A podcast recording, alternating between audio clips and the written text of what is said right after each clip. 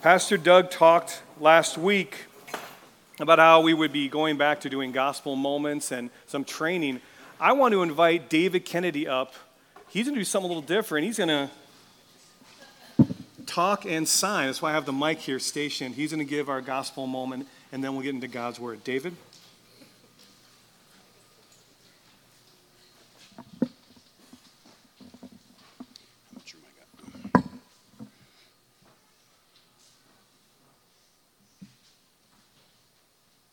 So, good morning. For all those who don't know me, my name is David Kennedy, and I've been going to Cornerstone for about four years now, and so this is my first gospel moment. Um, for those of the, what's that? And cross train now, sorry. Started off with a, with, a, with a flinch to the old name. Um, so, we have been here now, like I said, for four years, and um, for those of you that don't know, my family and I were Jehovah's Witnesses for 23 years. And um, the opportunity to share what Christ has done in my life in a few brief stories is, is, a, is a wonderful opportunity for me. Um, for that many years in the organization as a Jehovah's Witness, then um, I'm supposed to be signing too. I just need to calm down for a minute. Okay. That's better. So, for that 23 years, the organization itself was really teaching me how to take God and Christ and the Spirit and adopt Him into a worldly organization and how to make that match. And when I left that for the last four years, I've had an opportunity now to have my life changed because of who Christ is in our families' lives. And I want y'all to learn this. This is amen. So say amen, we do. Which, interestingly enough, is the same sign for help. Amen. So now our lives have changed dramatically because everything we do in this gospel uh, story is, uh, this glory story is not about me. It's all about Christ and what he's done in my life. I want to make that very clear. So I've been praying specifically for wanting to share my testimony and wanting to share with others when I'm traveling, it's hard in an office because I've been sitting. Recently, I changed my job and now I'm working. I'll be traveling again. And every opportunity that I've had when I've traveled and now in my office, I've had opportunities to share Him. So, three very brief stories that have really made my heart full. The first one, um, I had an opportunity about three months ago, and I bring on distributors in my job that I've now changed. Have to do that anymore. And um, this, this man who's the vice president of the company said we had just he had, he had focused on one word that I had used because I was talking about being in Dallas as part of Pioneer Bible Translators, that I'll be there eventually. He stopped the conversation with all of his other partners. Tell me more about that. I want to talk about God for a second. So we talked, and I gave him my testimony at that time, and then we shared a lot more stories. And when I traveled down to Texas, and actually visited them for an hour and a half. All we did was talk about glory stories. He's in the prison ministry. And I was crying. You know me, y'all know me. I was crying. Then I'd share stories of things that have happened here in my friendships and the things that are above. So he was crying. So in a, in a, in a professional situation like that where I'm supposed to be matching what I'm doing, here I'm having these conversations. The second one, um, about two months ago, there's a man who started, I'm bringing on, he lives in Georgia, his name's Wade. And he had talked about, he had an amazing story that he had spinal meningitis, and he had recovered from that. And then he said to me, I just, I'm, I'm you know, I'm searching for words. God really delivered me from that. I said, Wow, that's awesome. Let's stop for a minute and talk about that because I want to tell you my story and I want to hear yours more. So we went on for about an hour, and he was a he'd only been a Christian, accepted Christ, I think for about a year. So we had a discussion. It was nice. The name of his distributorship is BGD LLC. So the next day, he sends me an email. He says, I've never told this to anyone before, but that BGD by God's design. And it was very cool. And then about a week later, he had called me, called me again, and we were talking in the morning, and he said, he said, I have to do the accent because, you know, Georgia. He says, David, he goes, David, I just want to ask you, I know you're, this isn't your job, But I just want to ask you, I have self I have self-doubts. And I, I don't know if I'm good enough to be a Christian. And I'm sitting there and I'm like, God had given me the perfect person. And I said, Well, let me tell you, I'm the poster boy for when I made my change was was I good enough? Was I strong enough?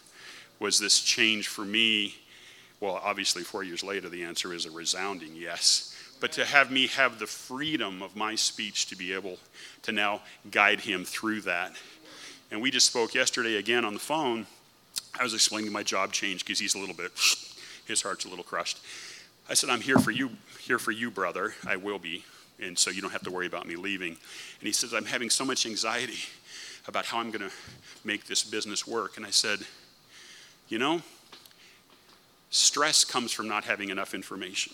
You don't have enough information yet because I connected my first glory story to the second glory story because they can support each other and he can learn from him. So now, now they're connected. I said, so they're talking on Monday. I said, so wait till Monday when you have enough information that you can have decision for this weekend. Just pray. Just be focused on that. Third really fast story. Uh, pest control guy came to our house two days ago.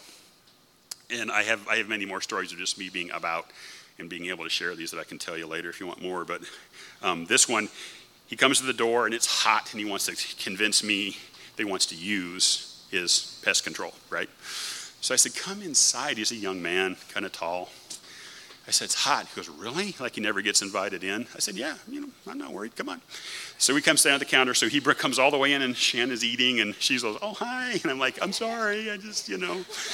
Uh, so uh, we start having discussion. She continues to eat a little bit, so it's not really she's focused. So we're talking about things, and I signed to Shannon. He goes, That is so cool. How do you know that? Oh, well, my wife is deaf. He goes, I never knew that because he was there earlier, earlier in the day. And um, so as we're having the discussion, I started talking about Pioneer Bible translators and how I'm learning and, you know, trying to make progress, and that's our future goal. And he goes, We just know it's our calling. And he stops. Do you mind if I ask you, how do you know that you're calling? I said, Well, let me tell you how I know. It's through training and learning, accepting Christ, and then making that my mission. It's not about me when you have that spiritual relationship with God and Christ, you just know. And I know a place that you can come and find out that for yourself if you want to come, because that's where I learned. But it's all about Christ. So we have the opportunity to share these things. And for me, coming from where I came from to where I'm now looking forward now, I'll be traveling every week to have more opportunities to share. And I just want to not counsel, but just if you just come on Sundays and you just read the Bible and then you stop until that next Sunday, you're not just missing out on your life because Christ gives us the opportunity to share, and that builds relationships. And relationships is where you really see Christ shining through. Because I could have just held back like I did for 23 years. And I traveled for most of that 23 years, and I never talked about Christ and now I do, and it changes your life. So. Awesome. Amen, right?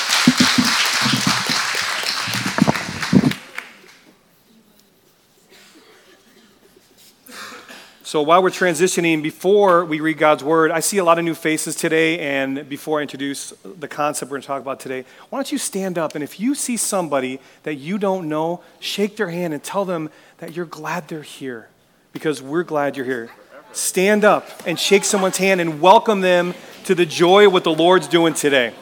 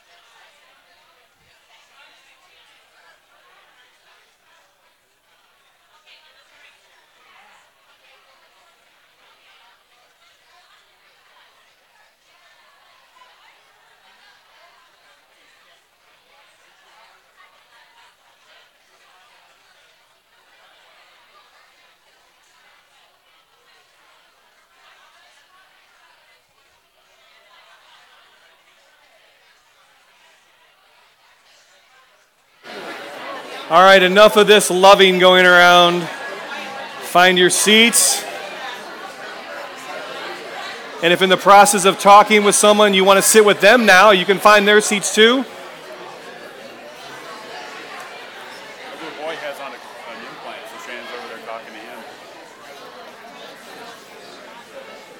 You see, what we do here in community is this we share life with one another. We talk, we laugh, we pray, we cry, but we do it together as a family. Friends that have now become more than that. And as we walk into the message today, my encouragement to you guys is some of the conversations you started today continue after, continue this week. My name is Jeff Dawkins. I'm one of the elders, and I get the privilege of talking to you today about the road to cross training. But to open this properly, I'm going to have my son Ethan read from the Word of God. So please stand up. You're going to open up to 2 Timothy. Shouldn't have had you sit down, I know. 2 Timothy chapter 2. Ethan's going to read out of verses 1 through 10. You therefore, my son, be strong in the grace that is in Christ Jesus. The things which you have heard from me in the presence of many witnesses, entrust these to faithful people who will be able to teach others also. Suffer hardship with me as a good soldier of Christ Jesus. No soldier in active service entangles himself in the affairs of everyday life, so that he may please the one who enlisted him. And if someone likewise competes as an athlete, he is not crowned as a victor unless he competes according to the rules. The hardworking farmer ought to be the first to receive his share of the crops. Consider what I say, for the Lord will give you understanding in everything. Remember, uh, remember Christ Jesus, risen from the dead, descended of David according to my gospel, for which I suffer hardship, even to imprisonment as a criminal. But the work of God is not imprisoned. For these reasons I endure all things for the sake of those who are chosen, so that they may also obtain the salvation which is in Christ Jesus, and with it eternal glory. Thank you. This is the Word of God. You may be seated again. Thank you, son. So today we're going to talk about something that Ethan pointed out. Remember Jesus Christ in verse 8. Remember Jesus Christ. Now, on the screen behind me, there will be things going throughout the message, and I want you to follow along, but I also want to introduce you to something that's in your bulletin this week that's a little different. I printed out a training worksheet. Because if you're training, you should write down what you do. And so, going through our table talk questions today, this is where you can write down some of the things we're going to talk through. But I really want to draw your attention to that because we're going to be using that through the service. So let me talk about something around the room here that we hadn't seen before. For you guys that are in the different areas, you can see up here by the speaker, there are kneeling pads. Do you see the boxes of kneeling pads? There's some over there. Tina Price is holding one. There's one in the back over there. There's four different boxes of pads on around the room. If you ever are in a point where during prayer time or something comes up, you're praying with a brother or sister, and you need to kneel down or you want to do that, Take a kneeling pad. I did today, and so my knees are grateful for that. I just want to make that aware for you guys. Let me, let me introduce the training thought for today. Our training thought is this crave Jesus, train hard, and teach his truth to others. So, crave Jesus, train hard, and teach his truth to others. I'm wearing our cross train bracelet, and on the bracelet it says 2 Timothy 2 2. And that was also part of the verse that Ethan read. And let me just remind you 2 Timothy 2 2 says, And these things which you've heard from me in the presence of many witnesses, these things entrust to faithful men who will be able to teach others also. Right? That's important because as we walk through today's message, this is a two part message.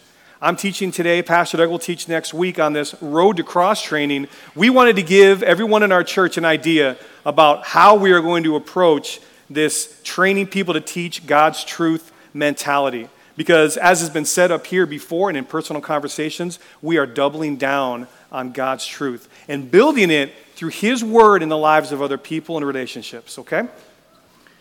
So, just to recap where we've been, we finished up the summer in the Solas here last week, and Scott did a, an amazing job on that. So, I appreciate his heart. And it set the stage for launching us into serious cross training, didn't it?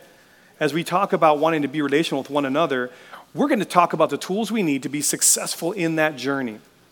So, before we even get into three points today, and I'm going to talk about these three points. The, points are strength training, which is going to be train foundational. The second one is endurance training, teach mightily. And the third is high intensity interval training, Jesus is our truth. And before we get into the meat there, I want to talk about some pre workout. Some pre workout, preparing smart. I already got people laughing. But it's important to pre workout smart. So, in the opening in 2 Timothy 2 1 through 10, if you focus on, on what was said about remembering Christ and about teaching people, think about the why. What's the end goal for this? What was the end goal? Paul was talking to Timothy, right? The end goal, this is Paul's last letter. He, he's going to die, and he knows it. And in that moment when people are facing death, they tell you things that are on their heart in a way that is so distilled and raw and real that you know it has to be their heart. I've been in law enforcement 22 years, and I've had the the pleasure of holding people's hands as they've transitioned from life to death many, many times. And they tell you things. They look at you and they say one word. And then I wonder how often we walk around our weeks having conversations with people that we say we love. I love you, brother. I love you, sister. And we're not even willing to scratch the surface with what's in our heart. And so we're going to prepare smart and we're going to think about the why. What's our church's revitalized mission? Well, it's to train people to teach God's truth. That's our why statement. Everything we do should draw from there. And the why is we live to magnify God to everyone. We live to magnify God to everyone. And the what, the truth of Jesus, is the means to everything. And the how, we're going to learn His word, we're going to trust His heart, and we're going to live His mission. So, if you've been around me for any length of time, you know that I'm kind of big on words mattering. Specific words mean specific things, and definitions matter. And I want to bring up a definition I came up, it'll be on the screen here, of what a cross trainer is. A cross trainer, the process of consistently learning about the person of Christ over a lifetime of shared community experiences to manifest Jesus as Lord to the world. Is that a fair definition? But here's the thing I see some heads nodding up and down. If you agree with that definition, how are we doing with that? Are you willing to be that kind of cross trainer? Because the process, you guys, is a trade or apathy for focus. It's letting go of who you are and what you have. It was the example brought up in Luke when he, he says, Leave it all behind and follow me. Are you willing to be a disciple? Because that's the cost. It's setting everything aside. It's, it's literally following Christ at the literal expense of your life. We're seeing it around the world. We're seeing in our country now that there are some choices that people are making about things that they hold strong beliefs about, and yet still not pushed to the point of death. And then I read what's going on in the Middle East, what happened, right? And I read what happened in Turkey, and you read what happened in Haiti with the earthquake, and I just think, in those moments of distilled truth, who is ready to talk about Christ? Because the people that do are getting killed, and they're saying, All right, remember Jesus Christ. They're taking what they know and entrusting it to faithful men. So last week, Scott painted a picture of 2 Timothy 2 4, setting a picture of a soldier single mindedly focused on a general's mission. And our mission's been sent by the general of the universe. So that's important to remember. And he's called us to engage first in our family here. So engage in the D groups. Here's my just shameless plug get in a D group. They're going to start up here soon. If you don't know what I'm talking about, what discipleship groups are about, talk to me, talk to one of the elders, talk to somebody at your table that knows, but get involved. You can talk. Scott's raising his hand over. He's, Scott's ready to have everybody go to his house for a D group. I'm sure he'd love that. But that's where it starts. We're all going to be doing the same thing so that in Scripture, we have an easy way with the people of our church to have these conversations. It's an important thing. So we're still in the pre workout phase, and so we need to think about what kind of equipment we need to do our workout correctly. You need your Bible, Holy Spirit, need the one another's and family, a heart for discipleship, replication, and celebration, and as I said, your training worksheets.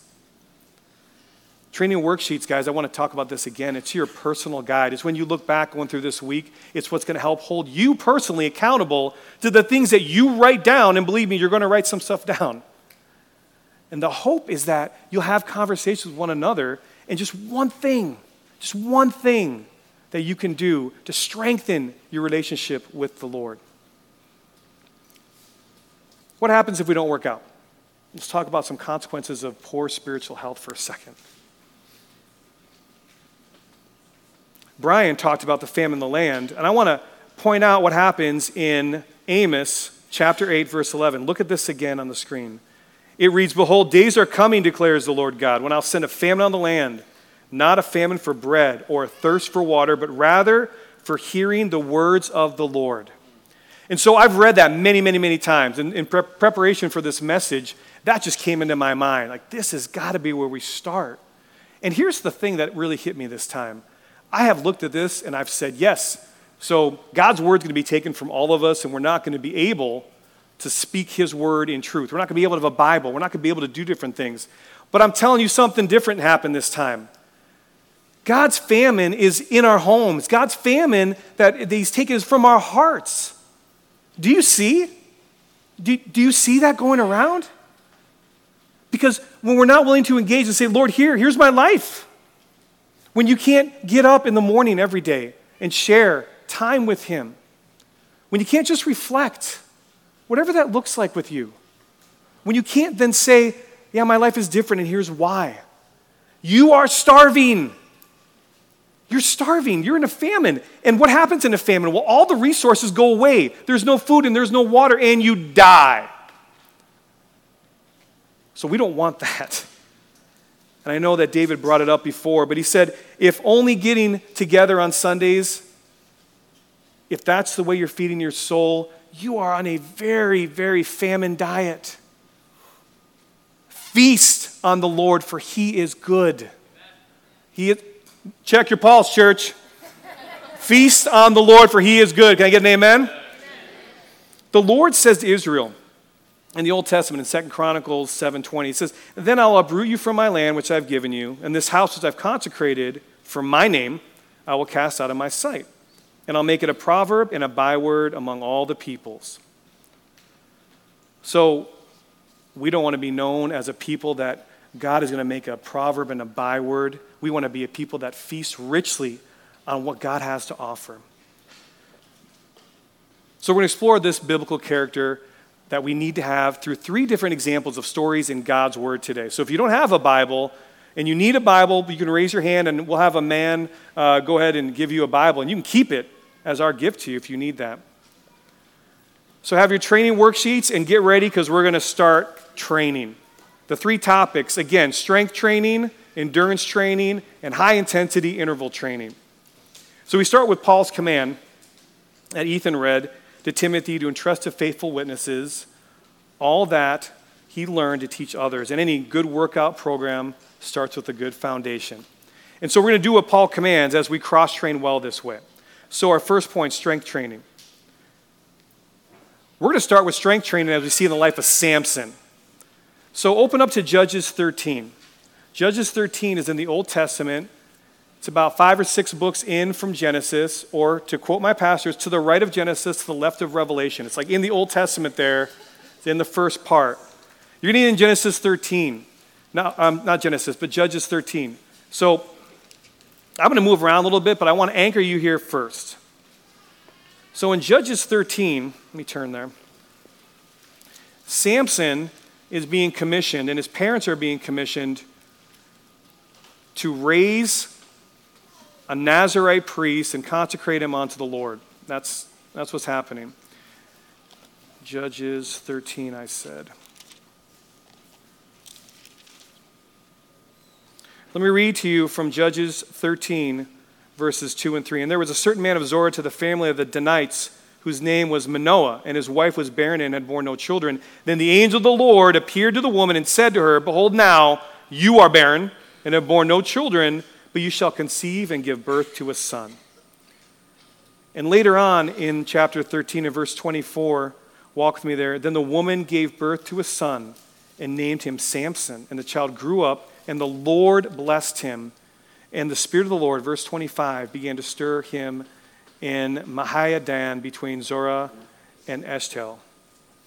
Now, his start was a good foundation. He was commissioned and blessed by the Lord. Now let's see what happens in chapter 14, verses 5 and 6. Samson now is growing up. And it reads Then Samson went down to Timnah with his father and mother and came as far as the vineyards of Timnah. And behold, a young lion came roaring toward him. And the Spirit of the Lord came upon him mightily, so that he tore him as one tears a kid, though he had nothing in his hand. And he did not tell his father or mother what he had done. Interesting. And just as a quick plug, if you have those strong training accomplishments, those personal bests, like when I hear glory stories, that's your personal best. He kept it to himself. We want to magnify that. We want to give God a chance to have his name put on display. That's why we're doing what we're doing. And so if you continue, you can see in verse 19, again, listen to this phrase, in the Spirit of the Lord came upon him mightily, and he went down to Ashkelon and killed 30 of them and took their spoil.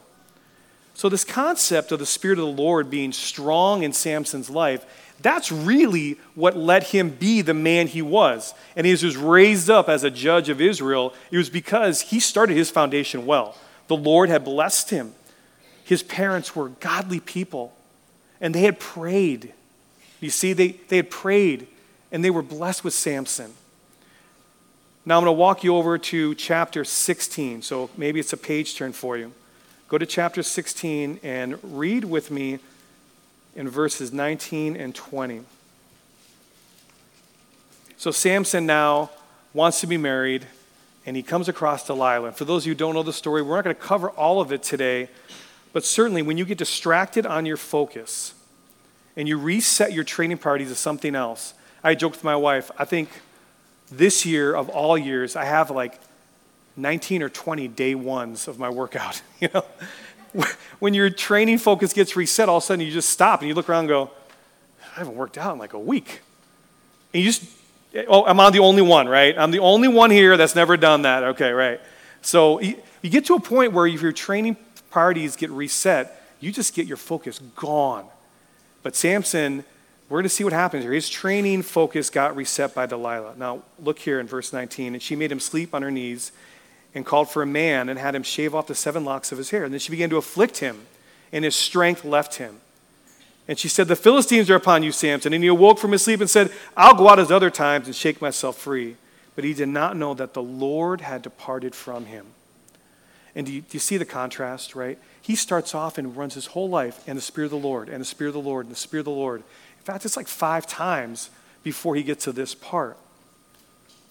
And then he remembers Jesus Christ, who is widely seen in the Old Testament, by the way. He remembers that he's been blessed by God and he was sanctified, he was set apart as a Nazarite. And he still petitions God. And look what happens in verse 28 through 30. Then Samson called to the Lord See, let's stop there for a second. When Samson called the Lord, what he was saying is something that Pastor Doug talked about last week or uh, two weeks ago. He said, when, when God is holding on and we're holding up like this, it was Brian's story, we just pull away. And God hangs up, hangs on to us. But when we reach there, He's always there to hold us. Then Samson called the Lord and said, O Lord God, please remember me and please strengthen me just this time, O God, that I may at once be avenged of the Philistines from my two eyes. And Samson grabs the two middle pillars on which the house rested, and he braced himself against them, the one with his right and the other with his left. And Samson said, Let me die with the Philistines. And he bent with all his might, so that the house fell on the lords, and all the people were in it. So the dead whom he killed at his death were more than those whom he killed in his life. For those of you know the story of Samson, he was a warrior, and he took out God's vengeance on people all around him. And he said he still killed more people then. And the question I asked when I was reading this and thinking is, well, why is that? Why did God treat him this way?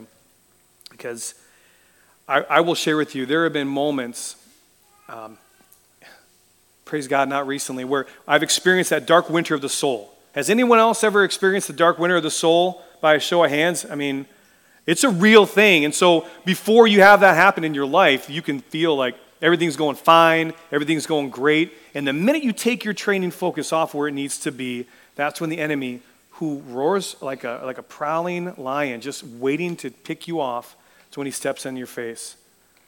All right? So that dark one of the soul that torments me, tormented me.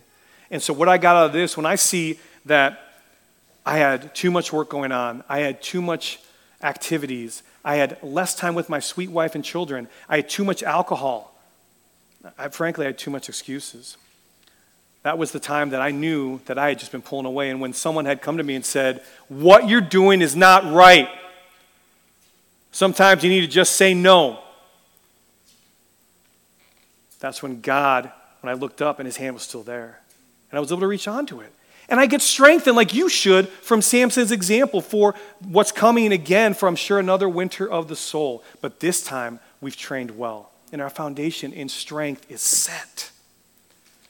So, how do we do this? We have intentionality with authentic prayer, hard accountability with good men, and time again in the Lord. Time again in the Lord. That's what brought me back. So, let's talk about application. So, if we're going to strength train, here's the application. We all need to set a base of strength in the Word first if we want to see any kind of sustained long term growth.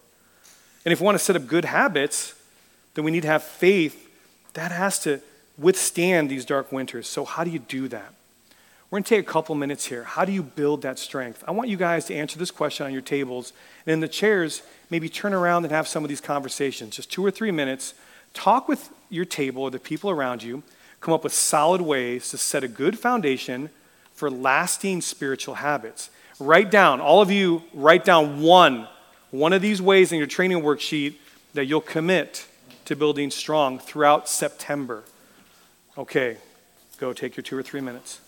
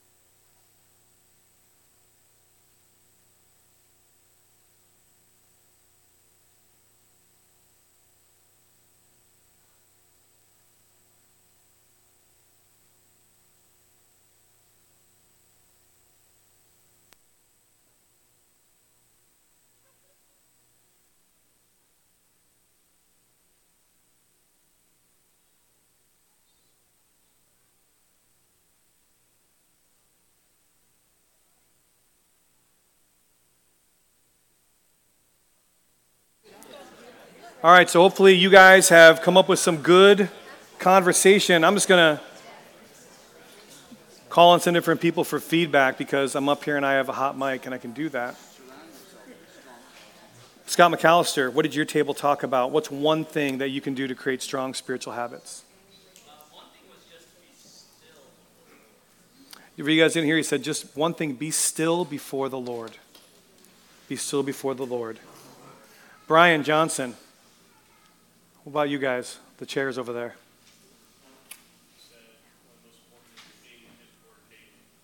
So he said the importance of being in his word daily and not just, okay, I did it and I checked it off my little list, but being with God in his word. Sometimes, you guys, it may be one verse.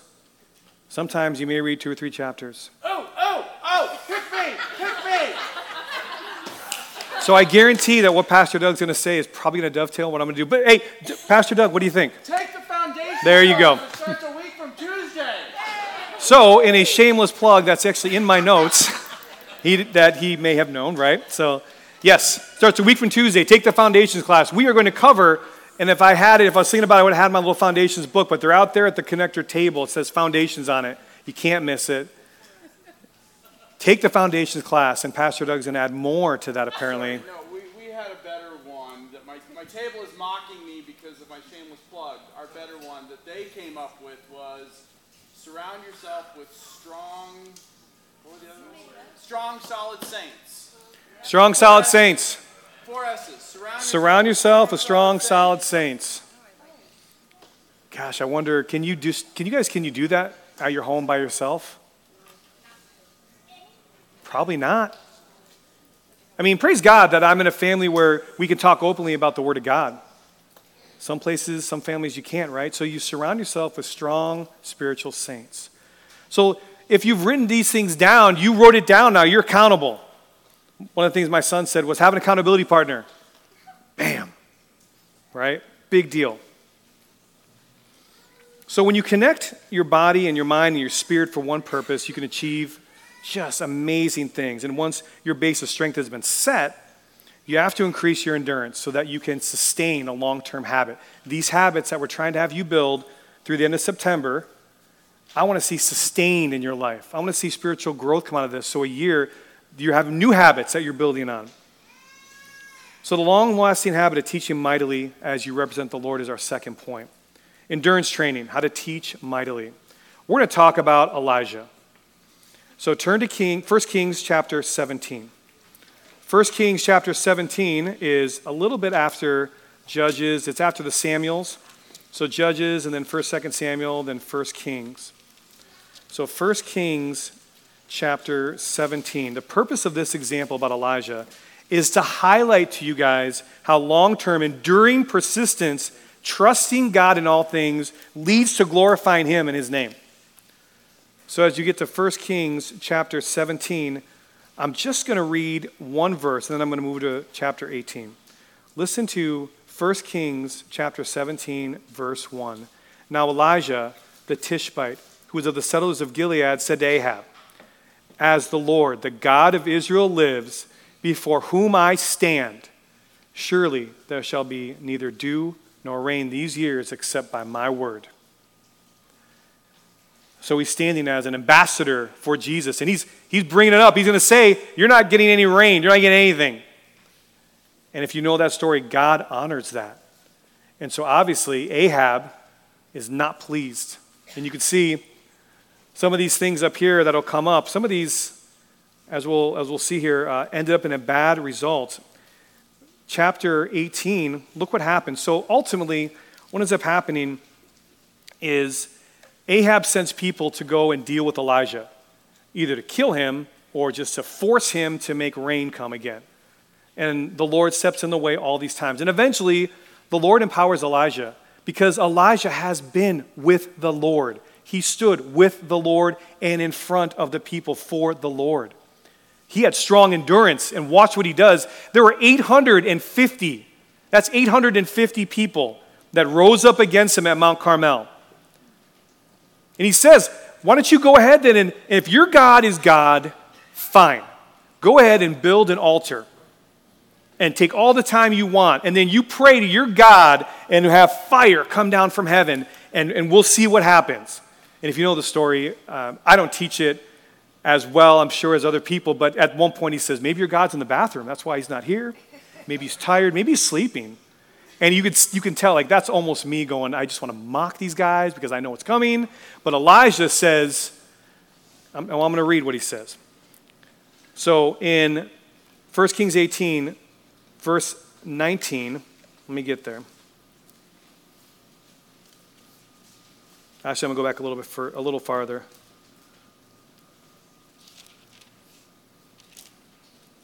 There we go.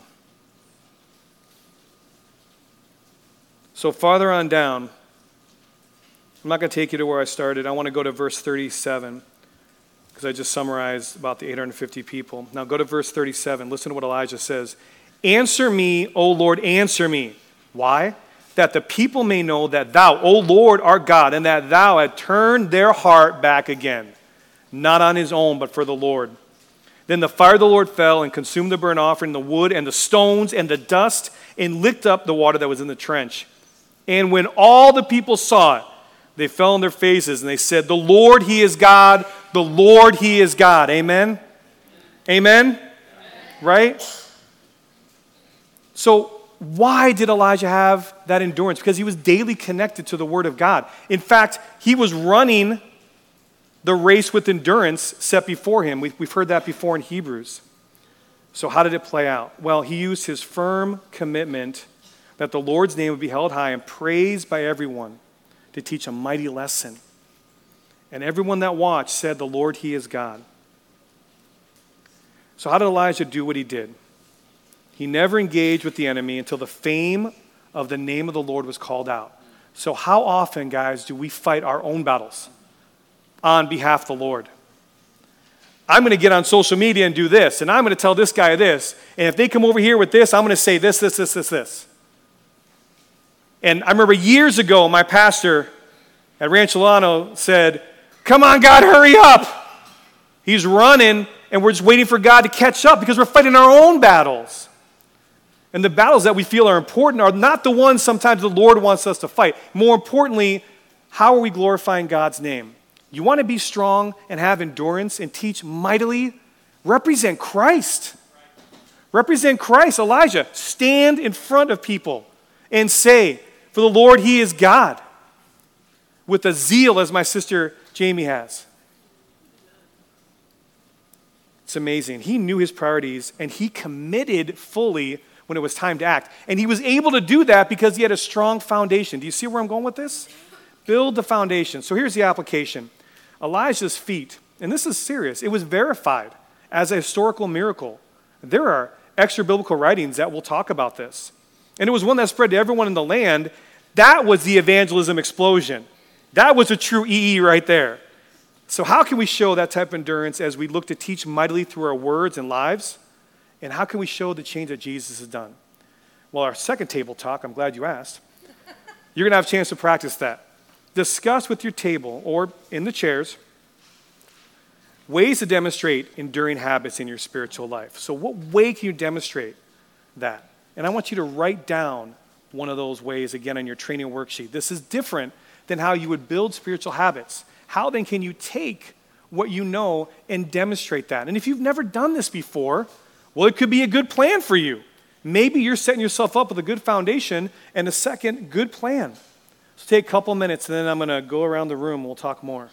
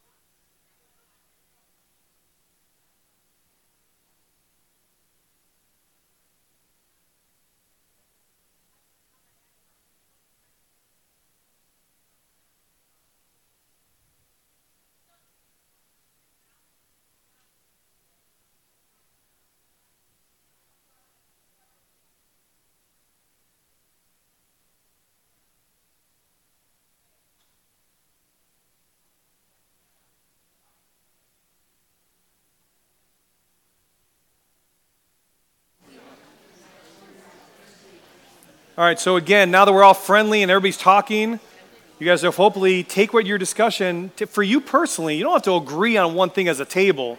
For you personally, what's one thing and you've written it down. So, just hypothetically, wife, what was one thing that was talked about at the table here? We're talking about in general practicing the things that you know. Mm-hmm.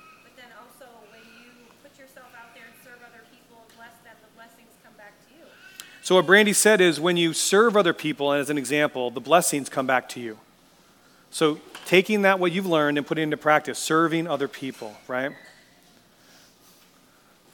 Josh, as I'm interrupting you guys, I'm sorry.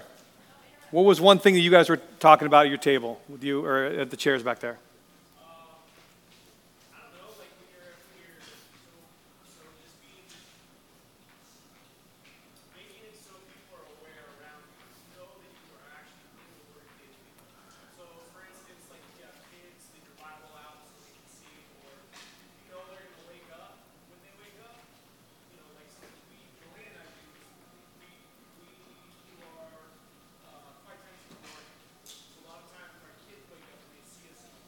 Perfect. So what, what Josh had said was he demonstrates that because him and his wife get up in the morning and do their Bible time so that they know when their kids get up and their kids awake and see them in God's Word. Parents, as a plug, there is no greater parenting tool. There is no greater parenting tool for your children to get closer to God than how they watch you. If you are a committed disciple of Christ and you're modeling that, just even passively, by reading God's word, and your kids come downstairs and they see it or they come across the room and like, what are you doing? You have opened up pathways that you can't even buy with the amount of money that everyone has in the whole world. You'll get right into their heart. Years ago, Luke would come downstairs and he would just would go like this. His eyes would be sleepy and he would go like this. He'd wave this way because that's where I was doing Bible. And one day, I actually was on the couch. I was somewhere else. I wasn't at the table. And he still comes downstairs and he just goes like this. The habit of him knowing where I would be, well, it shocked him when he looked over and he went, uh, and, you know. But God's word, through endurance, was able to teach a passive example, and then we can bless others by serving. So those are great things to talk about. I would also add participating in cross training at church, foundations class, inviting coworkers or neighbors. You heard David's story about the pest control guy. He's like, hey, I know where this is going to be taught. Why don't you come? Come and see, the Bible says. So we look at strength training to build a foundation and a base for our faith. And then we just saw how endurance training in Elijah's life set him apart to teach mightily. So let's see what happens when you press into high intensity interval training to live a life displaying Jesus as your truth. So our last point is that it's, it's going to be focused on Peter's story. So before I go there, I know that Adam Griffin is extremely excited. There's going to be HIIT training going on. He's really excited about this. So I want to, want to highlight Peter. So Scott last week talked a little bit about Peter. I want to expand a little bit more on Peter. Peter was a rugged, salt of the earth type fisherman. He was accustomed to hardship, disappointment, emotional highs and lows that come from getting a catch and then having it not happen. And then Jesus entered his life. So I'm not going to take the time to go into the full journey with Jesus that Peter had. We've talked about it from the front and we've read about it in different studies. But just if you're a little unclear, Peter was, and I wrote this down, brash, overconfident, outspoken, hard on his sleeve guy who then was taught by the master and flourished into the established leader of the first church. That's truth. And I, I kind of have all those qualities, not the leader of the first church, the brash, outspoken, overconfident.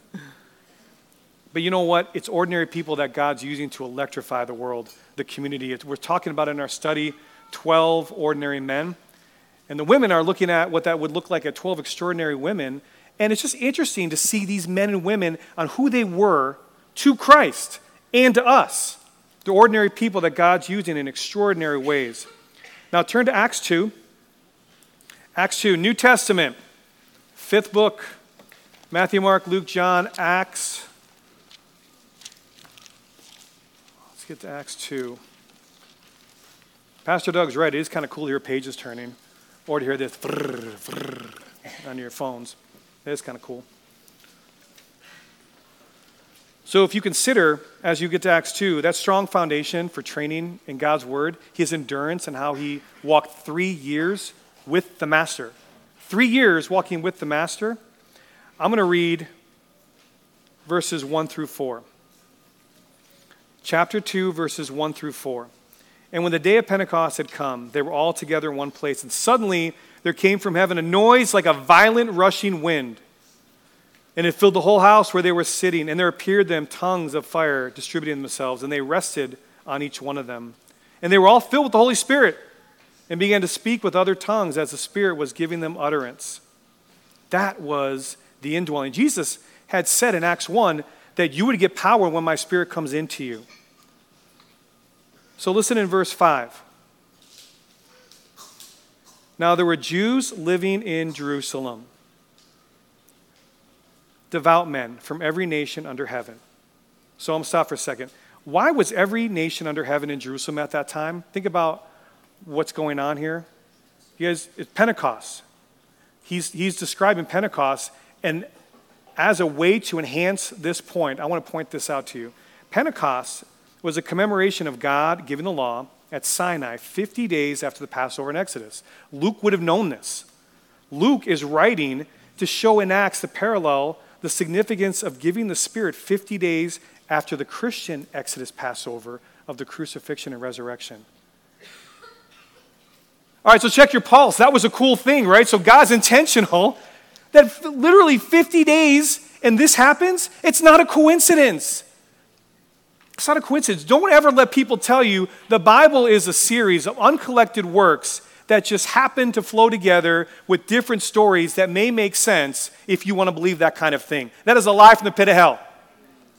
All right? The Bible is a reliable collection of documents written under divine authority in the presence of eyewitnesses, verified by other eyewitnesses in that time to show miracles that were divine and not human in nature. That's our God.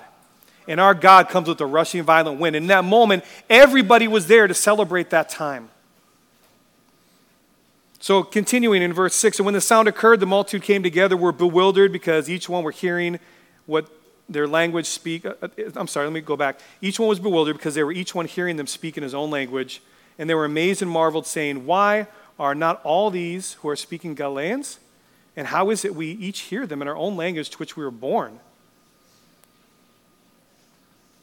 People are not used to seeing the spiritual realm intersect in our physical lives. We're not. That was a big deal. The spiritual realm intersects in our physical lives. This is exactly where God works. God is outside of time, space, and matter.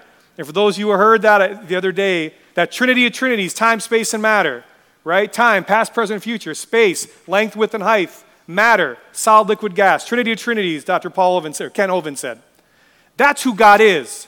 He is outside of all of that. That's where God works. Peter embraces calling. I'm going to read verse 14 as the slide comes up. Peter taking his stand with the 11. After all this bewilderment and confusion, Peter, taking his stand with the 11, raised his voice and declared to them, Men of Judea, and all you who live in Jerusalem, let this be known to you and give heed to my words. He embraced his train, he kicked it up to a high gear at this point. What he does next, his sermon, is the impetus to draw 3,000 people, at least, it says 3,000 men to Christ. Like that. God's word is powerful. So when we're in groups, in your D groups, when you start your D groups, let's not talk about the, the latest movie Get out God's word. Take out His word and read from His word. His word is where the power is. It's not what we think about His word, it's His word. Peter was just reciting God's word, and he goes through in this part and just does that. Think about that for a second. If everybody in the whole world is there, you think it's nervous, like nerve wracking coming up here and talking? Think about that. At least 3,000 people were there, more, and he's up there and he is just nailing them with God's truth that he didn't even know he had until the Spirit of God came inside and out from him. That's high intensity for maximum impact. Amen? So Peter kept going, and throughout the New Testament after that point, he is referenced significantly as impacting entire regions on who he was for Christ. So when we see Peter's life, we see someone that has emerged through strong training, through endurance, and three years with the master, who then kicked it up for high intensity interval training. That one interval. You know what that did to him. I mean, there are times you heard David Kennedy talk, times when he shares Christ. How good you feel, right? How good you feel when you help other people. What do you think that did for Peter? He was craving that more. He was craving that more. And it showed in the writings in the New Testament. He finally believed all that Jesus was telling him. If you love me, feed my sheep. So that same spirit lives inside of us too. And the question is, how do we kick that up? And so, as an answer, go to your table talks. honestly, honestly talk to your table or those around you in the chairs about how you're going to step into a role that the Spirit of God has placed you in intentionally. Because we all have that. How are you going to step into a role that the Spirit of God has placed you in intentionally? Write one way down, and we'll talk in a couple minutes.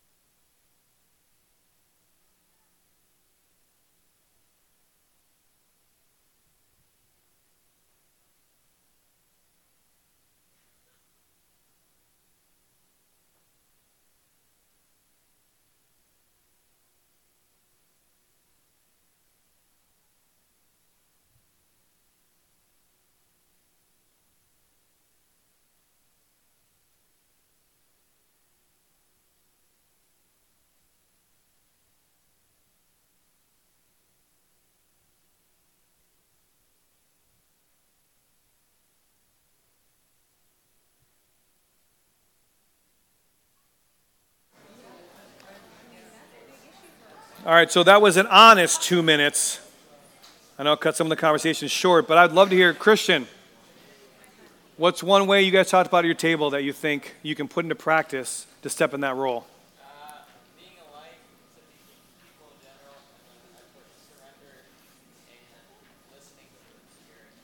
So Christian said, being a light to people in general, which automatically means he has to be out with people in general. And then the second part? Surrender and listen to the Spirit. You may not know all the scripture in the Bible. You may not know five verses. But you know what you do know? You know to be grateful for the grace, the grace that God gave through the sacrifice of Christ on that cross to make you saved, and you can give that grace and hope to someone else. Amen? amen. Check your pulse. Amen? amen? I meant to steal that. I love that. It's great. So, our faith then is a gift from God who loves us so much that he creates the world as a, as a training ground for us to come back to him. And that process of a believer is seen through tra- training with strength, having endurance, and then kicking it up to high intensity interval training to explode as Peter did, we just saw, with his spirit to be the example. So, in conclusion, I just I, I want to encourage, first of all, I want to get the elders to start making their way up here. We're going to walk into a time of communion, but as, a, as the message kind of closes, our faith starts somewhere. It just does. Our faith starts somewhere. It'll be built, fed into, it'll be attacked and strengthened. It'll be shown to be authentic over the long haul. But only when we engage people to give them a glimpse of life, what it looks like to be serving the Lord as His possession. In years past, we had retreat shirts that said, made for this. Are we? We are made for this. Well, Cross Train Church exists to show people that this is what we're made for. We have the strong foundation and training, married with clear guide and purpose from the Lord to share Him with the world. And remember our training thought for today crave Jesus, train hard, and teach His truth to others. I want you guys to keep your training worksheets. Take what you wrote down today, put into practice, share with your D group. Build accountability in action. Walk the narrow path. You can reach out to me, Pastor Doug, any of the elders or the leaders in our church if you need more information on how to apply what we've learned. And again, I would encourage you, there's a foundation class coming up. I don't know if you knew about that. In about a week or so on the 24th, two different times, morning and night. And next week, Pastor Doug's going to come back. He's going to talk about how to apply from the foundation we heard today and put into practice for the bride of Christ. So instead of a song of response, as the elders take different spots around the room, instead of a song of response today, I'm going to have you guys just consider and reflect a couple things. Okay? What's the point of any of this? I've literally had that conversation with someone at work this week. What's the point? Yeah? Yeah, Sarge, what's the point? Why does it matter? Adam just said, bring others to Christ and bring glory to God. And if someone doesn't have that experience, you say that to them, they're like, well, who's Jesus? How do I know my calling? You just heard glory stories. You hear around the room. You practice with your table. What's the point of all this? The point is that we are to be his ambassadors, and we are called for that purpose. And our church is set apart as the bride for Christ. And so we're going to double down on that effort to make as strong cross trainers as we can make them. I remember before Jesus was betrayed, I was reading, right? He was praying in the Garden of Gethsemane to his Father in heaven. And even Jesus begged of his Father. He said, My Father, if it is possible, let this cup pass from me. But even still, he walked with his face set on that cross, knowing his strong purpose. The pain and the uncertainty and some of the confusion and chaos that's sowed by the enemy of God are they're everywhere, right? And it can be tempting to just go along. It can be tempting just to give in. I'm not going to make waves because I don't want to be looking at me. I don't want to be the one who's called out. I don't want to be the one who's in trouble. I don't want to be the one that loses and just name it.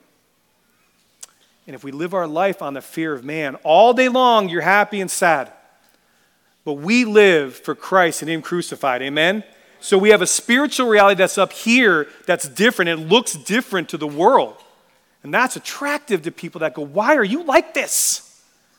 They don't get it. If my Savior didn't give in to temptation, neither will I. So he has in his Bible, we're going to pray for a little one right there. Lord, I pray that you clear the obstruction and let Brian guide his child correctly. You've already solved that issue. Thank you, Jesus. Amen. So the Lord is powerful and he will do mighty things, and his word is that training path. Get into his word, get into relationships with him and other people. Get into that moment when you realize, I need to surrender. It's not up to me anymore. It's not up to me, it's up to him. If you're saved, your life is up to him. So, what are you doing with it? His final victory over sin set me free, set you free. And everyone that we share his hope with is going to set them free as well. So I'm going to pray, and then after I pray, you'll see elder couples around the room. You can go up to them in small groups, and they'll pray for you, and you can take the elements at that point. Pray with me. Father God, we have an amazing journey that we're on, and it started at the beginning of time. You said in the first couple words of the Bible, in the beginning, and you set yourself apart at that point, and you gave your heart to find our, us, your people, a way back to you. And it was a way that we couldn't do on our own, and we needed a Savior because we are not in control of settling the account with the God of universe for our own sin. You gave your Son Jesus for that, the only one that ever could.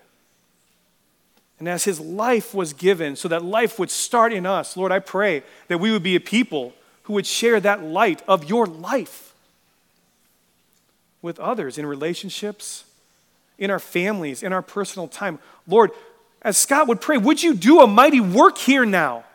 For the people that have never heard something about what I'm talking about, I'm not making it up. Check your pulse. You can see, Lord is good. Lord, I pray for the men and women hearing my voice now. I pray for people that are watching online. I pray for an opportunity to continue highlighting the magnificence of the name of Christ. And I know that we just all want to serve you and glorify your name. And it's in that name of Jesus that we all pray. Amen. So you can go find your stations as we celebrate communion together.